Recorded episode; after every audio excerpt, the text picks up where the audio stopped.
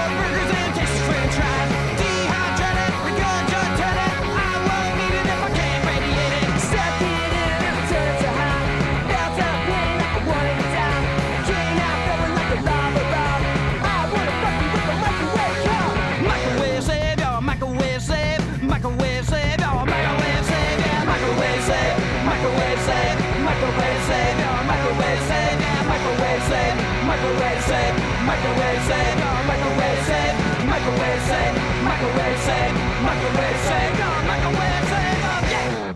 Come detto, Greg Lowery è una figura chiave del panorama musicale. Attualmente suona con i Control Freaks, che tra tutti i suoi progetti sono, lo confesso, quello a cui mi sono meno affezionato. Riavvolgendo il nastro, il suo primo gruppo di, nota sono i Supercharger, eh, che fonda eh, assieme a Darin Raffaelli e Karen eh, Singletary. e sono attivi a San, Francisco nei primissimi anni 90. I Supercharger sono un trio scassatissimo di rock and roll basilare che assieme ai concittadini mamis definiranno in pratica estetica e suono del fai garage punk o budget rock che dir si voglia. Ascoltiamo quindi eh, Don't Mess with Jessica The Control Freaks dal, dal loro 7 pollici su Bachelor Records del 2017 e a seguire due brani dei Supercharger. You Put an X on Me dal loro disco omonimo su eh, Radio X del 1991 per poi sentire Sissy Jerks preso da Goes Way Out uscito nel 1993 per la Estrus Records.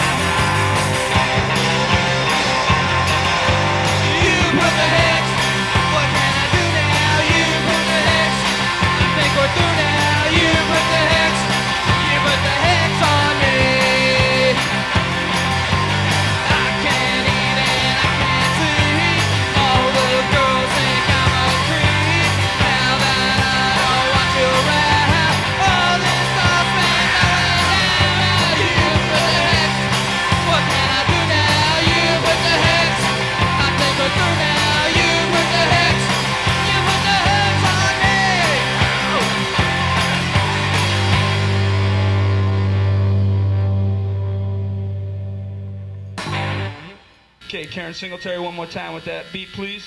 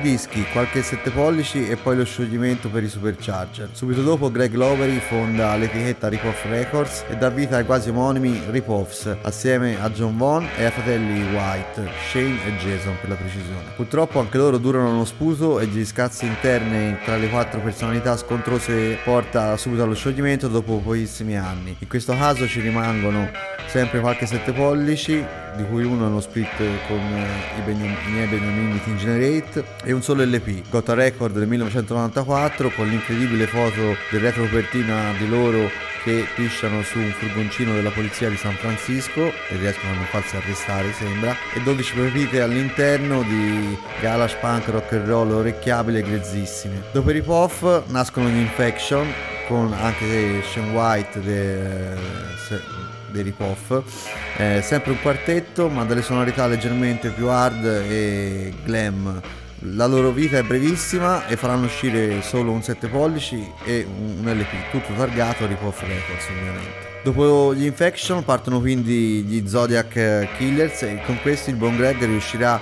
a durare quasi per 6 anni, a duro prezzo di sacrificare sempre qualche membro del gruppo tra un disco e l'altro. Andiamo quindi a sentire Cops dei Ripoffs, tratta dal loro eh, unico LP, Get Up and Go degli Infections, tratta dal loro unico LP del 1997, Kill the Infections, e infine eh, Die Tonight, un brano preso dal primo disco degli Zodiac Killers, disco del 1999 intitolato The Most Thrilling Experience.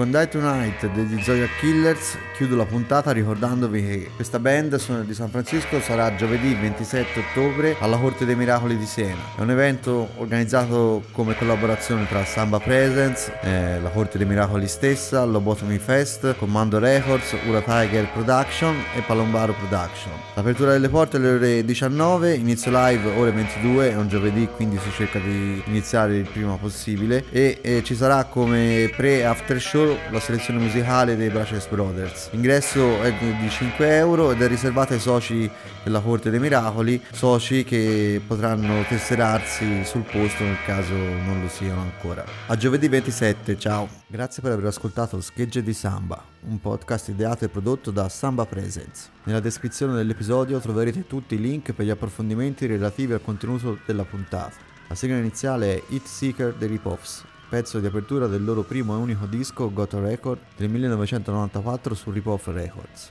Lo strumentale in sottofondo come accompagnamento durante la puntata è Rumble 69 di Link Ray, tratto dal terzo volume Some Kind of Nut della serie Missing Links, curata dalla Norton Records. Infine il caos adesso in sottofondo è LA Blues, brano finale di Fan House, secondo album degli Stooges uscito nel 1970 per Electra. Al prossimo episodio, ciao!